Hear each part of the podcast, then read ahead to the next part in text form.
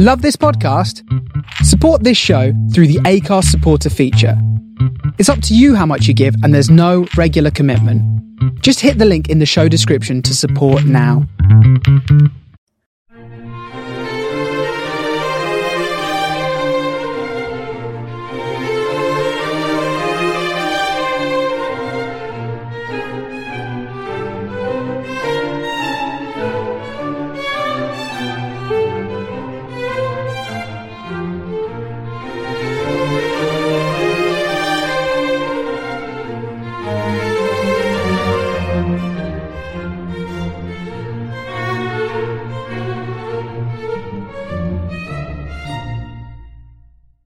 Hello, and welcome to this 29th episode of A Grand Tour with my great great granddad.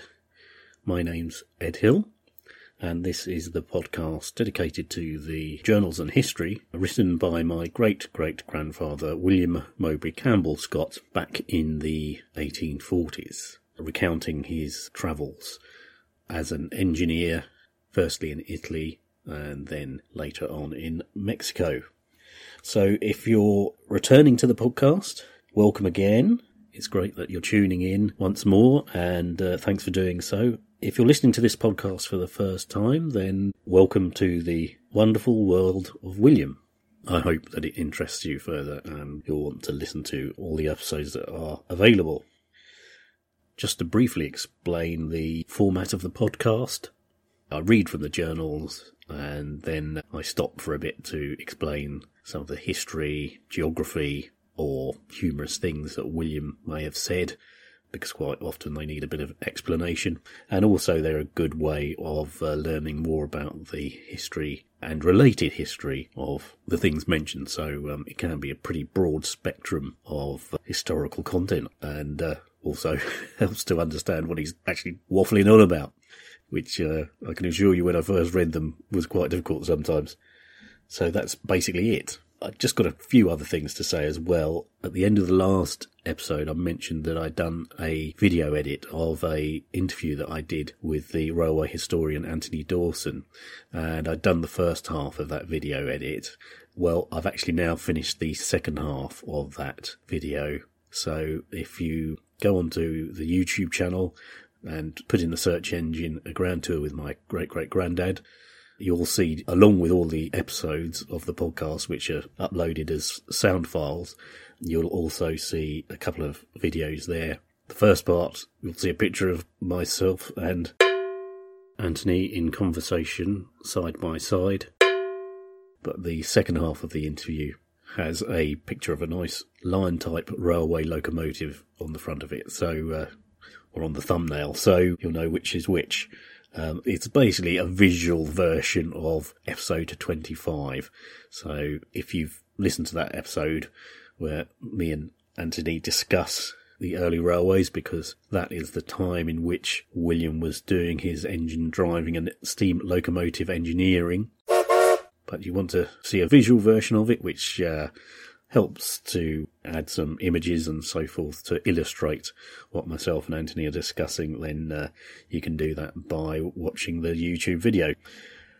It's all additional content, isn't it? So I hope, uh, you know, you might like to do that. As I say, it does in some ways help to expand on the uh, information further than the audio content alone.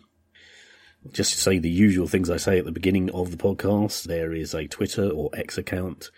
That is Scott of the Historic, and that's at 3G Grand Tour. That's the number 3G Grand Tour. And uh, you can message me or you can put comments down there or anything you like about the podcast if you wish. Hopefully friendly. It's always good to get some feedback about the uh, podcast from people. There's also a Facebook page as well, and that's at Grand Tour with my great great granddad. Again, that's another way to uh, exchange any ideas or any views you have about the podcast. Do subscribe because that's always uh, helpful as well. Lastly, there's also a Mastodon account as well if you have Mastodon accounts, and that's at scotted at universeodon.com, and that's GG Grand Tour. So you can also contact me through that social media platform. So I should really explain where we are with things in this intro to the next episode.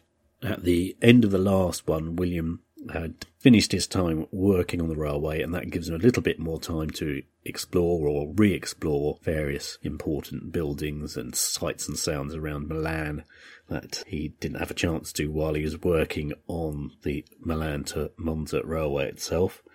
So he'd basically been going around various churches and government buildings.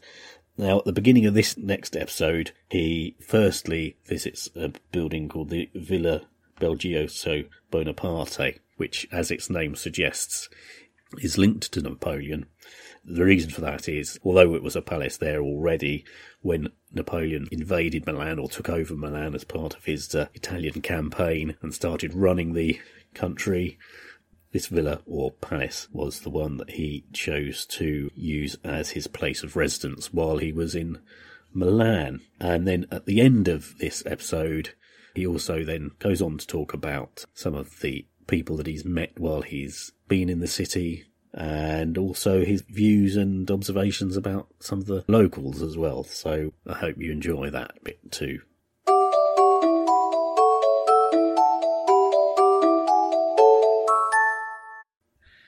The Royal Villa or Summer Palace is at a short distance from the last mentioned edifice, and is a small building for a royal palace, but what it wants in size is fully made up by its extreme beauty and the pure classic style of its Grecian architecture. This is another of the gems left to posterity of the taste of the great emperor, Napoleon. The building is of the Ionic order and consists a centre and two wings of three stories in height. The basement story contains the domestic offices, the first floor the state apartments, and the upper the lodging rooms. The grand staircase in marble is a chef d'oeuvre of art. The state apartments contain some fine paintings, mirrors and bronzes, a number of fine paintings and other works of art, and were removed at the time of the abdication, being the private property of Eugène Beauharnais. In the pediments of the two wings are groups of sculpture that on the left represent Phaeton driving the chariot of the sun, and the other of Neptune in his car, surrounded by submarine deities. On the apex of the pediments, along much of the balustrades, thirty figures of white marble representing the principal deities of the heathen mythology. The capitals of the columns are finished in the most superior style, and below the windows are three tiers of bas reliefs containing groups illustrative of the principal events of Grecian history. The pleasure grounds in front, laid out in the best taste, wooded, water and lawn, with several small temples in the small space of ground they cover, give the whole the appearance of some fairy scene. It certainly is the most perfect gem of art. At the back is an immense kitchen garden, and on one side of it, parallel with the ramparts, is a covered walk nearly half a mile in length. Attached to the palace is stabling for sixty horses, with proper accommodation for the domestics that attend them. So I'm just going to stop here to discuss the royal villa of Napoleon or the Villa Belgiojoso Bonaparte. Again, William says this is yet another example of a, I think he says uh, something like architectural delight created or bestowed upon this area of the city by the emperor. But the royal villa that he's describing in this bit of Milan had actually been built by a previous aristocratic member of Italian society, Ludovico Barbiano di Belgiojoso. Sort of got it right. oh dear.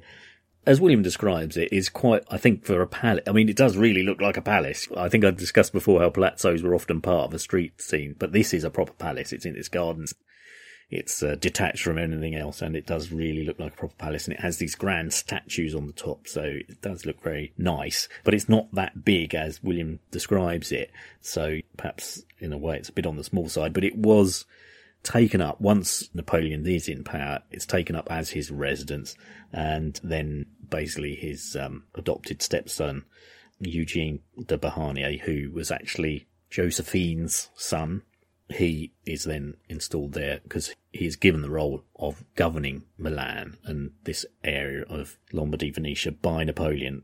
And, uh, you know, he was responsible for quite a lot of the stuff that uh, Napoleon planned for Milan.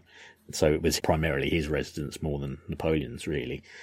But as I say, yeah, it's very nice looking. It's in these very attractive gardens as well that are very nicely designed and, and set out. There's a back part of it adjoining the front facade, and that is now the Museum of Modern Art in Milan.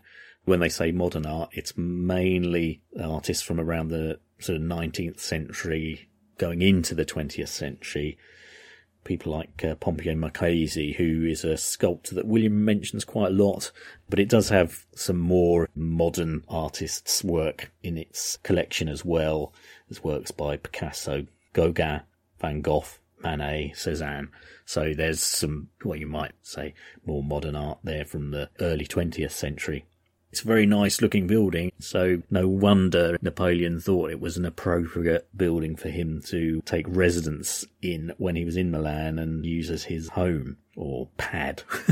Do you have pads? I don't know. When you're an emperor, my emperor's pad. Certainly a bit more than a pied-à-terre, as they'd say.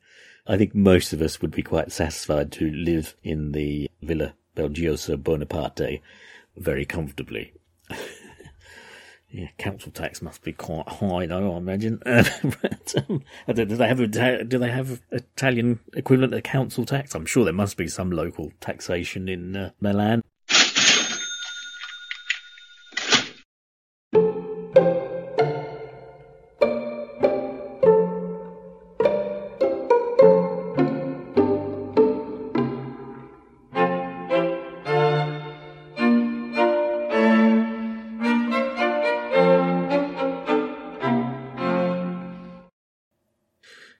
Continuing my perambulation, in the afternoon I went and had another ramble to the cemetery outside the Porta Orientale, where entirely there is a piece of ground from fifteen to twenty acres. The centre of the space is filled with crosses bearing the name and age of the person interred. The walls that enclose this space are completely covered with marble monuments, but I only saw one that was deserving of attention. It was of white marble and represented an angel leading away a wife and mother from her husband and three children. The whole of the work, though on a small scale, is admirably executed. The bright rays that ornament the face of the mother at the victory obtained over sorrow and death is finely contrasted with the grief-stricken countenances of the father and his children. March 7th spent the greater part of the morning in rambling about the Galleria Cristoforis, a place of considerable length and filled with handsome shops. The space between them covered with a glass roof. It bears a great resemblance to the Burlington Arcade in London. March 9th, strolled around the canal that surrounds the old part of the city. Visited the church of San Lorenzo. This is an octagonal structure. It is a plain but very heavy building, the Milanese think a great deal of this church, but for my own part I cannot see anything particular about it. Next to the church of San Celso. Here indeed is something worthy of attention. I remember having a few minutes' glance at it about two years previous, but I had almost forgot it was the place I found on this visit. Before the front of the church is a large square, court, or cloister, surrounded by arcades of a light and pleasing character. The front of the building itself is of white granite, intermixed with marble. On each side of the centre door are two statues, which for symmetry of form, gracefulness, and delicacy of execution surpass all I have seen. The first represents Eve, tempted by the serpent with the forbidden fruit. The serpent has the head and upper part of the body of a beautiful woman, whilst the long and scaly folds of the reptile are coiled round the tree itself. The serpent holds in one hand the apple, with part of the branch hanging to it, and Eve, with head averted, as if conscious of the degradation and wickedness of the act, stretches her arm behind her to take the tempting prize. The other is Adam eating the fruit, and it seems as if the first taste had already convinced him of the sin and impropriety of the act. The uplifted arm, the hand holding the half-eaten fruit, the countenance glowing with shame, grief, and remorse are so true, so plainly and so faithfully depicted, that I must again say I have never seen the art of the sculpture so true to nature. A number of well executed alto reliefs are also placed in the front, among which I noticed the Nativity of Christ, the Adoration of the Shepherds, the Flight into Egypt, the Baptism by John in the River Jordan, Christ at the Well of Samaria, and others. The interior is also extremely beautiful. In the centre rises a lofty and well proportioned dome. Above the cornice, it is divided into twelve compartments, each compartment containing a statue of one of the apostles, and the paintings of the upper part all illustrative of the lives of the apostles. The ceiling of the centre aisle is vaulted, the ground of which is painted dark, and on it are placed large flowers and stars in bold relief and richly gilt. The ceilings of the side aisles are groined, painted in fresco in the best style. At the meetings of the groins, finely carved figures are placed, one hand stretching out to a cluster of flowers and fruit in the crown of the arch. Just to say, this term groin here, the definition is a curved edge formed by two intersecting vaults. The side aisles pass entirely around the church behind the high altar, the east end of the building forming a semicircle. Not only the high altar and that dedicated to the Virgin, but those that surround the body of the church are of the most rare and costly materials. Marbles of the most varied hues, verd antiques, elaborately and delicately executed mosaics are here in the greatest profusion. Nor must the pavement itself be forgotten, entirely of marble, inlaid with every variety of shade and colour, form on the whole one of the best and most complete structures it has hitherto been my lot to notice, and I can safely say that I left it with great regret. March 10th, Palazzo de Brera, now known as the Pinacoteca de Brera. I had often heard of the galleries of paintings and sculpture in this noble edifice, but my professional duties had always interfered to prevent me seeing them, as I consider it no use visiting such places as these without having sufficient time to examine them thoroughly. I have seen many times the National Gallery in Trafalgar Square in London. I have visited the famed collections of the Louvre, the Luxembourg, and Versailles, but for brilliancy of colouring, admirable proportions, and fine keeping of the figures, I do indeed think that the Brera Gallery surpasses them. Amongst the various masters whose works I noticed were Paul Veronese, Rubens, Titian, Luini, Van Dyck, Giuliano, Albano, etc. Amongst the paintings in this vast collection that more particularly attracted the attention are The Marriage of the Virgin by Raphael, The Nativity of Christ, also by Raphael, The Last Supper by Paul Veronese, Hagar and her children driven forth by Abraham by Giuliano, The Finding of Moses in the Bulrushes by Titian. A great many of these paintings had been originally executed al fresco and have been cut from the walls they formerly graced and enclosed in handsome and massy frames. Others there are painted on wood. There was one of that kind that pleased me very much. It was in three compartments. The centre one represented the Virgin, holding in her arms the infant Jesus. The left, a Pope of Rome and a Cardinal, and on the right, two monks of the Dominican and Franciscan orders. But the most remarkable feature of this extraordinary work was that the triple crown of the Pope, the crozier, and the keys of St. Peter was executed in relief, as were also the crowns on the other heads of the Virgin and Child. The missals, prayer books, and the rosaries of the monks, and the other ornaments, the robes of the Pope, especially bore such an extreme resemblance to reality that at first I had some difficulty in believing they were not such. The faces, hands, and other parts of these figures were splendidly true to nature, but it is neither by one visit nor yet by any description that you can convey any idea of collections of this nature. They must be visited, and that many times to appreciate all their beauties. The sculpture gallery contains also some admirable works, amongst which are Diana and a sleeping Venus, most exquisite, both in design and execution, the Three Graces, a basso relief, a copy from the Venus de Medici in the gallery at Florence, Mercury, Melancholy, Neptune, Diana holding a stag, a sleeping angel, a dying gladiator, Bacchus, Apollo, the boy taking the thorn from his foot, a copy from the celebrated statue in the Pitti Palace of Florence, Sleep, a particularly lovely figure, a man taming a wild horse, a gladiator combating a wild bull, and the fugitive extracting the thorn from the lion's foot. There is also two models from which the horses were cast that ornamented the top of the Arch of Peace. An enormous wild boar, several busts of eminent men who have been members of the Academy, a great many basso reliefs of historical subjects, and plaster casts from the most celebrated antiques. In this portion of the building are placed a series of paintings to which the annual prize has been given.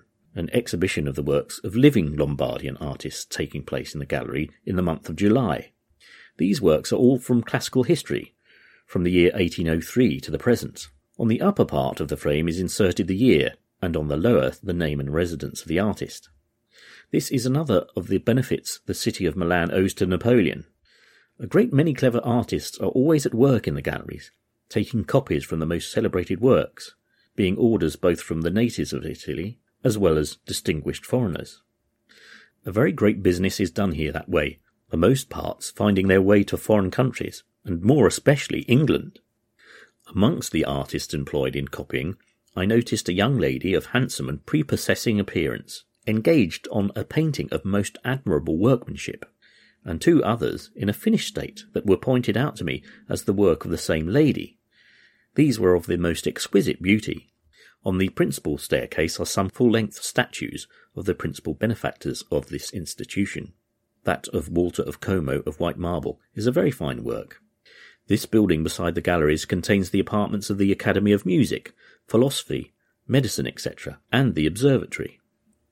Right, I'm going to stop at this point to talk about some of the things mentioned in this rather long section that uh, I've just read from the journals. So uh, at least you haven't had to listen to me waffling on with my explanations for uh, quite a while.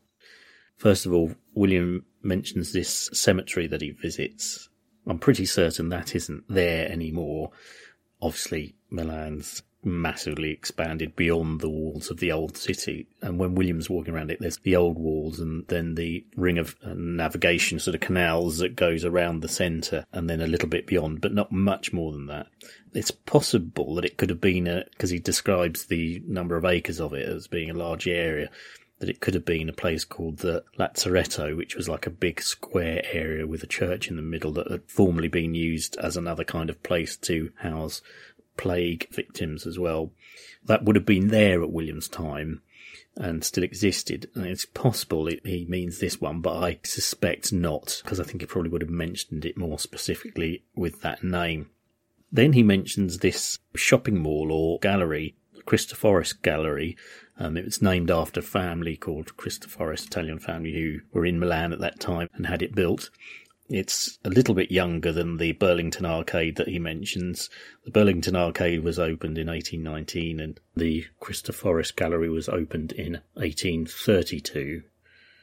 That's not there anymore either. It was basically demolished in about 1932 when this whole area called the uh, Piazza San Babila was kind of reorganized. And so unfortunately you can't see the Christopher's gallery anymore. It was replaced, as I say, in the 30s. This whole area was reorganized and redesigned and um, the gallery itself was uh, replaced by a building that's now called the Palazzo del Toro, Palace of the Bull, and uh, that's a much more modern, quite brutal kind of uh, futuristic building that was uh, built in the 1930s. So it kind of had a lot of that influence of that era of architecture. I wouldn't say particularly nice replacement for the gallery, but um, just going back to the gallery, it was the site of some early interesting developments in society. It housed a kind of precursor to a cinema and, then it did actually house a little cinema there as well. And it was also a place where a well-known optician, but became more famous as a photographer, a man called Alessandro Duroni, had a shop, and he imported the new daguerreotype. I think that's how you say it, daguerreotype photography technique from um, Paris. Daguerreotype photos are essentially the first real photos that we would recognise as being called that today. So this Alessandro Duroni began his shop there and began taking photographs of people there. And he became quite famous actually because a lot of the people he photographed were members of the Risorgimento, which was like the members of the drive for Italian unification. So it was the leaders of many of the people at the head of that resurgence in Italian nationalism and demand for unification, Garibaldi and others. So um, he photographed those eminent members of that group at that time. But as I say, it's not there anymore, and actually a much grander one was built about 30 years later, which is still there. That's called the Galleria Vittorio Emanuele II. That was built in 1865, and that to some degree was a much grander, bigger gallery or arcade or mall than the Cristoforis one and um, that became, if you like, more of a place for people to do their shopping. And I suppose the Cristoforis Gallery became a bit neglected after that. And I suppose this whole area of central Milan was then intended to be uh, earmarked for redevelopment and reorganisation. Just moving on to the churches a little bit, he mentions he mentions um, San Lorenzo, which he doesn't seem to particularly think's that great, I wonder whether the Milanese think highly of it, possibly because it looks like it was one of the very, very oldest churches in Milan. It goes right back to sort of just after Roman times, so that may be why it was quite venerated by Milanese at the time, as William describes it. I mean, its sort of history is back to 590 BC, but you know, it actually goes back further than that. It is still there today. So it's got a very long history in Milan. At one time it was surrounded by buildings, but because of bombing in the Second World War, a lot of the buildings around it were hit in that conflict and were demolished and then they were never rebuilt. So from what I can see of pictures today, it does stand in a spare bit of ground. And at one time, it was the location for executions that happened in Milan, or a place of execution in Milan. And um, that went on there right up until 1830. So not long well, in fact, I've seen a date of it going into 1840, so it's possible when William was there, he might have witnessed an execution happening there, but he doesn't mention it. The church that he does seem to like a lot is the Church of San Celso, as he calls it, or Santa Maria Presso San Celso, as it's now known. The San Celso bit is like, it's almost really like there are two churches there, and the San Celso bit is like an older church adjoining the Santa Maria Presso bit of it, but it is very grand. The facade of it, of the Santa Maria Presso bit, which is no doubt the bit that William's talking about, has got lots of big statues on the top, very ornate, all marble, and it's done in, in what they call the Mannerist style, which was the precursor to Baroque art, but it's kind of development of Italian art from Leonardo and Michelangelo's sort of time, getting ever more ornate, really. So quite fancy looking. quite fancy looking. Nice. and, um, William goes into a lot of detail about all the various artworks inside it, so I won't go into that so much, but probably, if you're a lover of that era of art, it may well be worth a visit. And I suspect the inside of it is very um, ornate and glorious, as uh, William describes it. it. Over the years, had various bits added to it, so it's kind of got grander. But certainly, all the artwork inside it is why William likes it, and probably, no doubt, very um, ornate marble interiors as well. And the last thing I wanted to get onto was the Pinacoteca di Brera, or Brera Art Gallery. As is often the case, I think the English version is easier for me to say. He calls it the Palazzo de Brera. It's now called the Pinacoteca. Pinac- Pinacoteca de Brera. I don't say it very easily. The Brera Art Gallery. It's one of the most famous art galleries in Milan, and it has all these artworks dating from about the 13th century to the 20th century. So it's full of, as William mentions, paintings by Rubens, by Raphael, Caravaggio, Tintoretto. They're all there really, so pretty well every well-known artist of that period stretching between those times. So um, no doubt if you have a few days in Milan, you would like to visit it. Prior to becoming an art gallery, as William mentions, it's an observatory as well and things like that. And that was part of its time when it was used and inhabited by the Jesuits. And then uh, it became uh, an art gallery in 1776, but um, it had previously been a place that the Jesuits had occupied, and that's why the observatory and things like that were there, and still are, I think. And then it became this art gallery. So um, that's pretty old, isn't it? 1776 really, you could go on a website and read all about everything that's in it. So I, I, won't go into too much detail about the artwork. But one thing that William mentions that did trigger my interest because he observes this young lady artist copying works in the art gallery that are then sold to, as he says, primarily British or English visitors. And of course, this was actually all part of the Grand Tour. You know, you went on the Grand Tour and you obviously had to have sort of a mementos that you'd been on this grand tour of Europe. So probably the height of this artwork and art copying was going on a little bit prior to William's time. I imagine by William's time it was probably becoming near the end of it as a well-known trade. But certainly the very wealthy aristocrats that were doing the grand tour in the 18th century particularly could afford to either have genuine artworks sold to them and exported back to the UK or as William describes had copies made and probably by the original artist sometimes as well if they were still alive but I just thought I'd mention a little bit prior to William's time there, but a very well known exporter of Italian artworks was a chap called Thomas Jenkins. And he was just prior to the 19th century, so he died in 1800, I think it is, but he had a very big trade in exporting artworks and antiquities from Italy to the UK, and uh, he sounds quite a character. I would look him up because he's there's all sorts of things about him uh, you know, he was originally an artist and he went out to Italy and then stayed there basically and started to make lots of money exporting things, probably to rather dim-witted, dim-witted young chaps who've come out from Britain. Oh, was a marvellous sculptor. I would like that at home. Certainly, I could knock off one for you. and, um, anyway, he really had his mitts on lots of this sort of art trade, you know, and in fact he gets criticised, but there's some talk that he might have been a, a, spy as well on Jacobite infiltrators and things like that. So it's probably worth looking up to get in a bit more detail. I'll just read a quote about him because I thought it's quite funny. Because one of the people who went out there on his grand tour was uh, James Adams. Robert Adams was his brother, and he was a well-known architect. Anyway, this is what James Adams, sorry, James Adam said about Thomas Jenkins. He said, We have another excellent countryman at Rome who plays his cards there to admiration. Bob, that's Robert, his brother. Bob will remember him. His name is Jenkins. Last winter he sold no less than five thousand pounds worth of pictures, etc., to the English, of which every person of any knowledge is convinced. He put four thousand pounds in his pocket. so I think that sort of sums up old Thomas Jenkins. It reminds me of ridiculous objet d'art shops in places like Notting Hill, which charge a fortune for, you know, a teacup or something. Just people with more money than sense go in and buy them for huge amounts of money.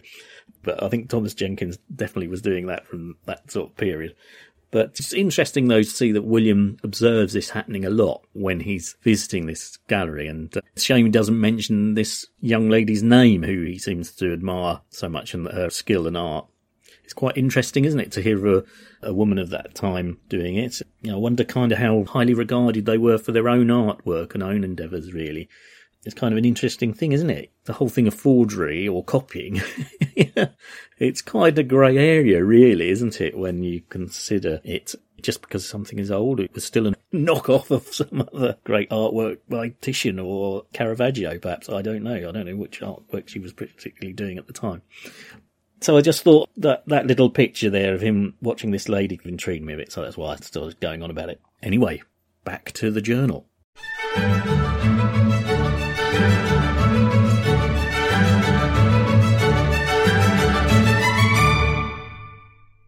And now that I am about to take my leave of the city of Milan, it is right that I should say something about the inhabitants thereof, as well as those of the surrounding district. And first, as to their nobility. It fell to my lot to come in close contact with several of them during my residence in that country, and to use a familiar term, even to stretch my legs under their mahogany, where I felt as comfortable as if I had been in the society of equals. They are kind, hospitable, and generous, polite to their equals, civil and familiar to their inferiors. Among them I must not forget the Conte Triulci and his amiable Contessa, nor the Marchese Bevilacqua and his handsome and lovely consort of Scottish extraction. But born and educated in Italy, she forgot not the land of her fathers, nor yet their countrymen. Of the departments of trade and commerce, I must particularly mention Signor Battaglia, the eminent banker, who, though nearly half a century has passed over his head, still retains in his person all the vivacity and freshness of youth, and who, during the former part of my residence there, was constantly compelling me to partake of his hospitality. And of his excellent advice I shall always retain a grateful recollection. During the latter part of my stay, professional duties and distance prevented me from availing myself so often of his kindness. To Signor Valeria I owe a similar debt, to the custode of the cathedral at Monza, to Signor Penze, and Signor Arnaldi, and a number of others. As for the shopkeepers and lower class of tradesmen, I cannot speak in such favourable terms.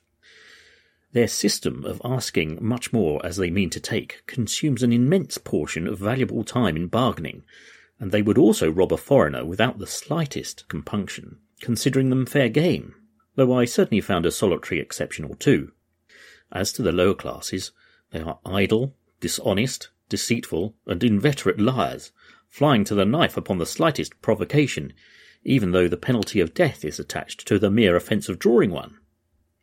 The peasantry are quite a different race to those of the cities and large towns, mutually hating and despising each other, and very rarely mixing in marriage.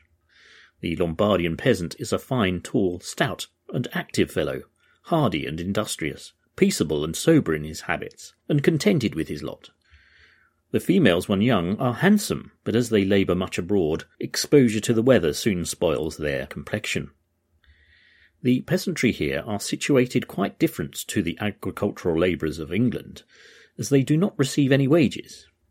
The land in this part of Lombardy is chiefly held by large proprietors, who find cattle, implements, and seeds, while the peasantry till the ground, rear and feed the silkworms, gather the grapes, and make the wine. The females milk the cows, make cheese and butter, and attend to the rearing of poultry, etc. In all of these, the peasant has a certain share according to the quantity, and then, after the wheat is gathered, the peasant plants his Indian corn and kidney beans, pumpkins, melons, etc., which belong to him alone, besides the privilege of growing a certain quantity of vegetables in the spring, both for his own use and for sale, so that they are pretty well off, as the saying is. And indeed, some of them are very rich, and possessed of considerable property in the towns and cities. I just thought I'd stop briefly here to say a few words about some of the people William mentions here, and uh, these quite highfalutin people, it seems, he's mixing with in Milan. I haven't actually really been able to find any reference to the people he mentions specifically, but obviously they do seem to be quite high up.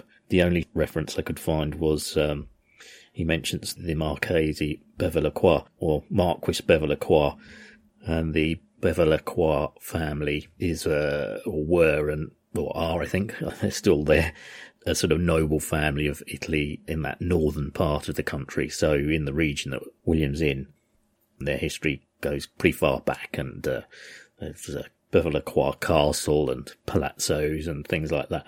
Their kind of origins or main seat of power or influence is Verona, but um, obviously they had many branches and uh, uh, the Marquis that William must have known and his um, wife of Scottish extraction was obviously the ones that William was mixing with at the time. And I do like that phrase where he says, I managed to stretch my legs under their mahogany. which is, uh, yeah, you know, got his feet under the table, as it were, with the uh, hobnobs of the area.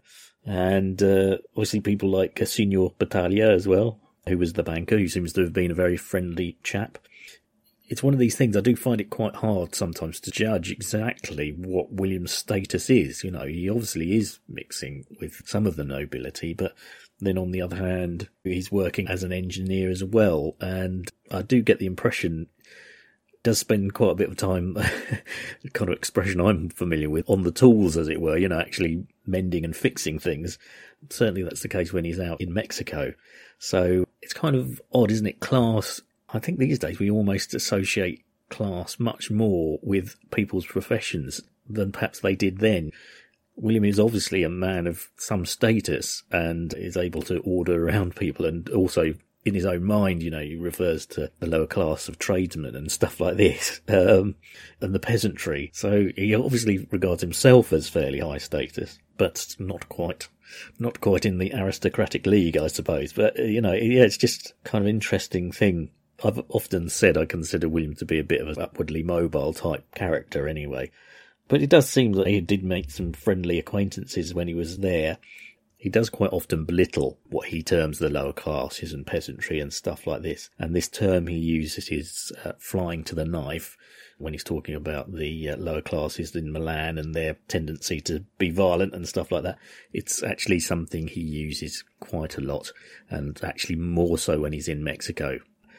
So I don't read too much into that other than, you know, I suppose times in some ways were perhaps more violent than in our day now, or certainly perhaps the availability of people to have knives and have brawls and street fights was maybe a more common occurrence. I don't know. I suppose you'd have to literally go into the figures and do a cross comparison of how many people died of stabbings in Milan over the years, you know, and kind of get an idea of if there were any trends. I don't know.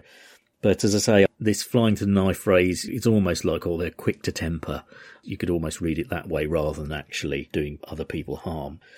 And it's quite interesting. He talks about this antagonism, as it were, between the, the country peasant and the city lower classes. I mean, I suppose that's something that's been there throughout the ages, really.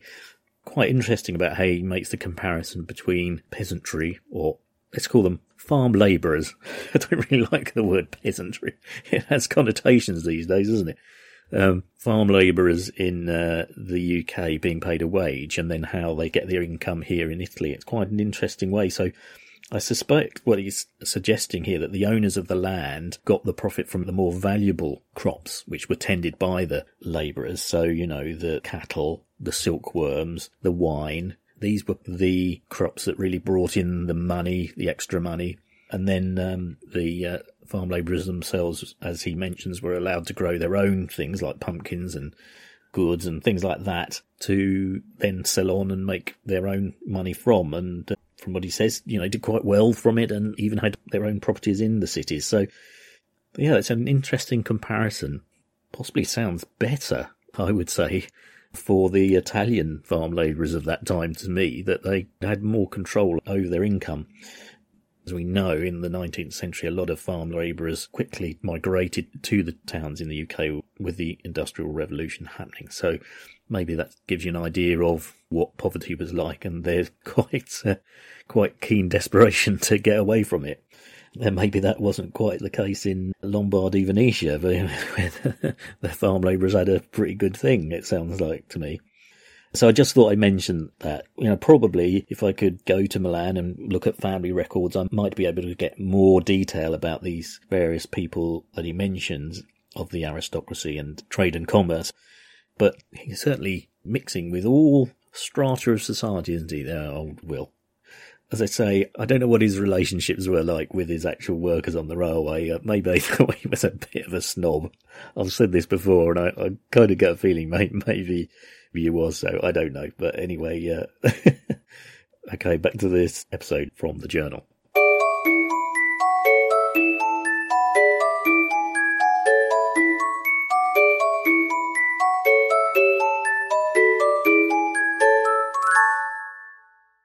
I will now continue to describe the dress of the Milanese.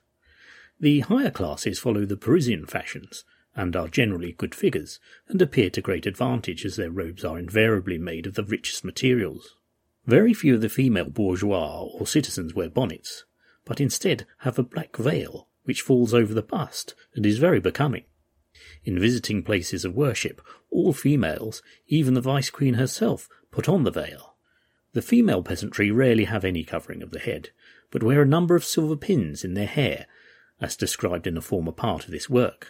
Yes, if you listen to episode 14, you'll hear William's description of this particular type of headgear with the pins inserted in a sort of bun at the back of the women's hair. Blue, yellow, and red are their favourite colours for their garments, and they generally have the upper part of the dress a different colour to the lower. The males are fond of velveteen jackets and trousers, adorned with a profusion of buttons, steeple crowned broad brimmed hats, a broad velvet band, and an enormous buckle in front. Whilst I am the subject of dress, I must say a few words as to their treatment of newborn infants. These, as soon as they come into the world, are wrapped with a bandage about four inches broad, from head to foot, the arms fast to the sides, and the legs together, they then place the infant on a pillow and take several turns around it also, so that instead of taking hold of the child, they take hold of the pillow in moving it, the mother holding it in that way to give to the breast. This pillow is kept hard and fast to the child for a month, and for many weeks afterwards it is kept bandaged up, and even when they commence dressing the child in the ordinary way, they always replace the bandages during the night. And they do this, so they say, to make the children grow straight. Well, upon my word, the cure is worse than the disease, for I was never in another city where there were so many crooked, deformed cripples as there are in Milan. A friend of mine used to say that it was continually reminding him of Manchester and the victims of mines and machinery. It is also a nasty, dirty system, and gives the children the exact appearance of Egyptian mummies in a museum. It is, however, handy in another respect, for when strapped to the pillow, I've seen both men and women carry them under their arms, the same as they would a parcel. They also have another disgusting system. When the child is about three months old, they take and plaster its head all over with a black paste, just like cow's dung, under the pretence to make their hair grow. The Milanese are not affectionate mothers, for very few nurse their own children, and I have known some of them pinch and almost starve themselves for the purpose of putting out their infants to nurse. The consequence is that owing to neglect, hundreds perish before they reach their second year. As to their style of living, it is different with the different classes. The upper, French. The middle, a system of their own. The Milanese tradesman contents himself during the week with a little minestra, black broth or vegetables. But then let the Sunday or festival days come, and away marches Signor Bourgeois to the Isola Bella, Albergo del Piaggio, Mezzalingua, Railway Tavern, or Monza, or some other famed house of good living. And then see him surrounded by his family, and see what a swell he cuts. See him lolling out of the windows, or on the balcony, calling to everyone he knows as much to say, Do you see me, my boy? I'm here. Such is Signor Bourgeois, and the lower classes imitate him as much as their pittance will allow. Okay, this is the last section of the journal that I'm going to talk about at this point. Just a few areas to cover that I thought are kind of notable. It's quite a colourful extract, this actually, especially William's description of the bourgeois gentleman shouting out the window about being in a fancy uh, restaurant or place of good living, I think is how he puts it, something like that. Anyway, obviously he mentions these various fashions that the women follow, you know, following the Paris fashion and things like that. So uh, that's kind of fairly obvious, I suppose. One thing that I thought was a bit odd having uh, read this extract is, uh, you know, he talks about this practice of the Milanese wrapping their babies in bands of cloth. I mean, basically that's what we'd call swaddling.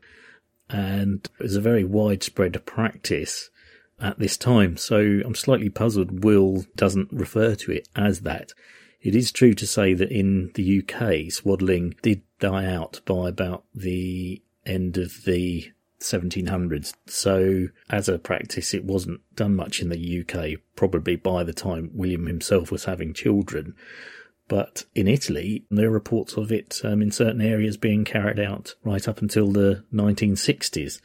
And, uh, I mean, it's still in some, I think you would say perhaps alternative medicine theories thought to be a good thing to do. I think the general medical consensus is that restricting babies' movement and stuff like that is not a good idea, actually, and uh, links to things like cot death and stuff like that. So I suppose it was this particular kind that Williams described here in Milan with the pillow as well. But yeah, that's really all it is. It's just swaddling, but obviously something that William hadn't really come across before in his life, I suppose. But it wasn't an unusual practice at all, really, at that time, certainly in Italy.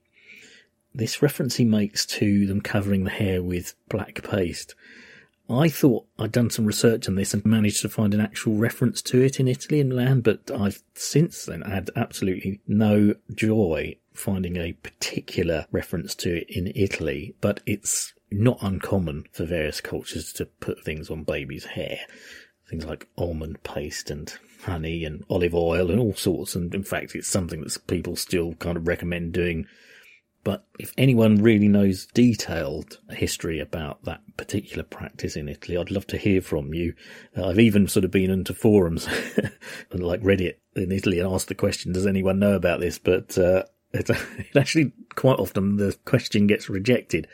Um, it's not for any particularly unseemly reason. I'm just curious to know if there was a particular name for it. As I say, I thought I'd come across it somewhere in some sort of writing, but I haven't really been able to. But as I say, it's not unusual. Even today, people are covering their children's hair with various concoctions. Sorry, just going back to the swaddling thing. Got to make you chuckle about that thing where his friend says, uh, He'd never seen so many cripples around. And his friend said it reminded him of Manchester and uh, accidents with machinery. I don't know if I could get away with going up to Manchester these days and um, saying something like that. Anyway, and also, lastly, he says this thing about Italian mothers not being particularly affectionate and starving themselves so they can put them out to nurse. I'm pretty certain he's talking about wet nursing here, that practice of other women breastfeeding certainly the better off in society's children. And uh, I suppose, as we discussed earlier, higher echelons and circles that William's talking about and which he revolves in, that would have been a very common practice and it was widely done, unfortunately. I say unfortunately, but it was kind of out of necessity, actually. Really, it wasn't till the 20th century that any form of what we would call formula milk was invented. So in some ways, wet nursing as a practice when women themselves, for whatever reason, it could be illness, it could be just genetics, you know, they couldn't actually lactate themselves.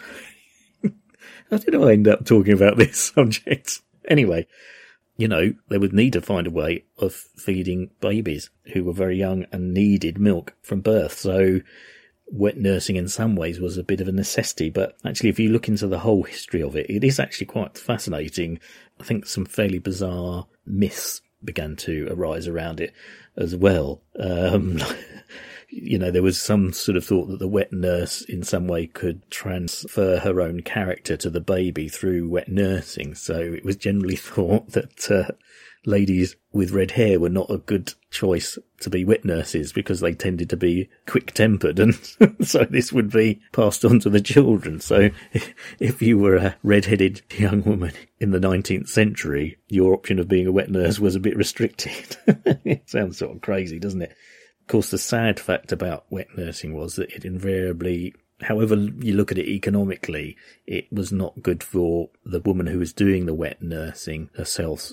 Sometimes it came out because she'd lost her own child and uh, was then asked to breastfeed a, another person's child, or she would almost abandon her own children to very, very poor care and other wet nurses to get the role of being a wet nurse in a more well-to-do family. So really everything about it is not a happy outcome for anybody involved. But in some ways you can sort of see the necessity of it in a period where there wasn't anything like formula milk. And in William's time it would have been a widespread practice there were generally two kind of types of wet nursing. Sometimes the child would be sent away to live with the wet nurse in the country, and sometimes the wet nurse would come and live with the family. And it was generally thought better that the second option happened because they were sort of unseen out in other areas if they moved far away from the family. And also there was this thought that they couldn't often be very well educated because the women doing the breastfeeding were probably not that well educated either. And so, you know, it's better to bring the wet nurse in house, as it were, literally in house, and have her do the job there. And then the other aspects of the child's development could be at least monitored by the no doubt more well to do family.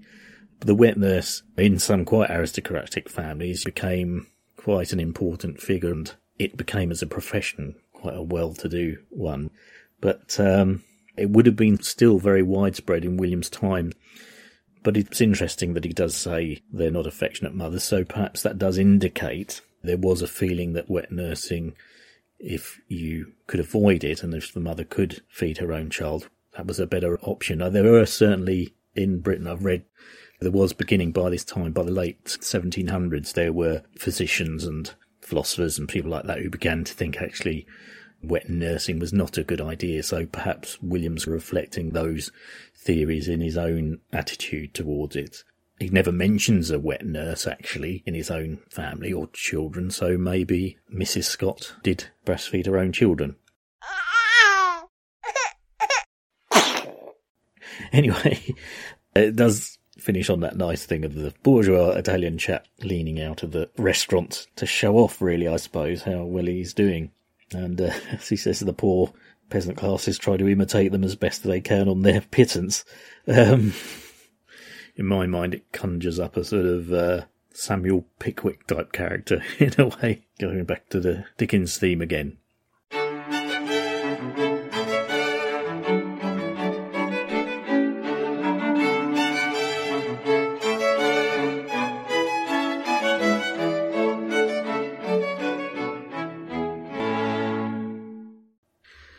So that is the end of this episode. I hope you enjoyed it. I think there were some quite interesting bits there about the various bits of uh, Milan that Williams noting at the time. Certainly, some of those areas of central Milan are very, very different these days. And of course, incidents like the Second World War and bombing had a huge impact on parts of the city as well. So, um, quite often when I'm doing the research, you do discover that many of the things that William is discussing aren't there anymore or have either been demolished or destroyed. but I suppose you could say it's surprising how much has remained. Perhaps in that regard, it's quite nice that Milan was an important and architecturally interesting city where many of these buildings, where possible, have been preserved.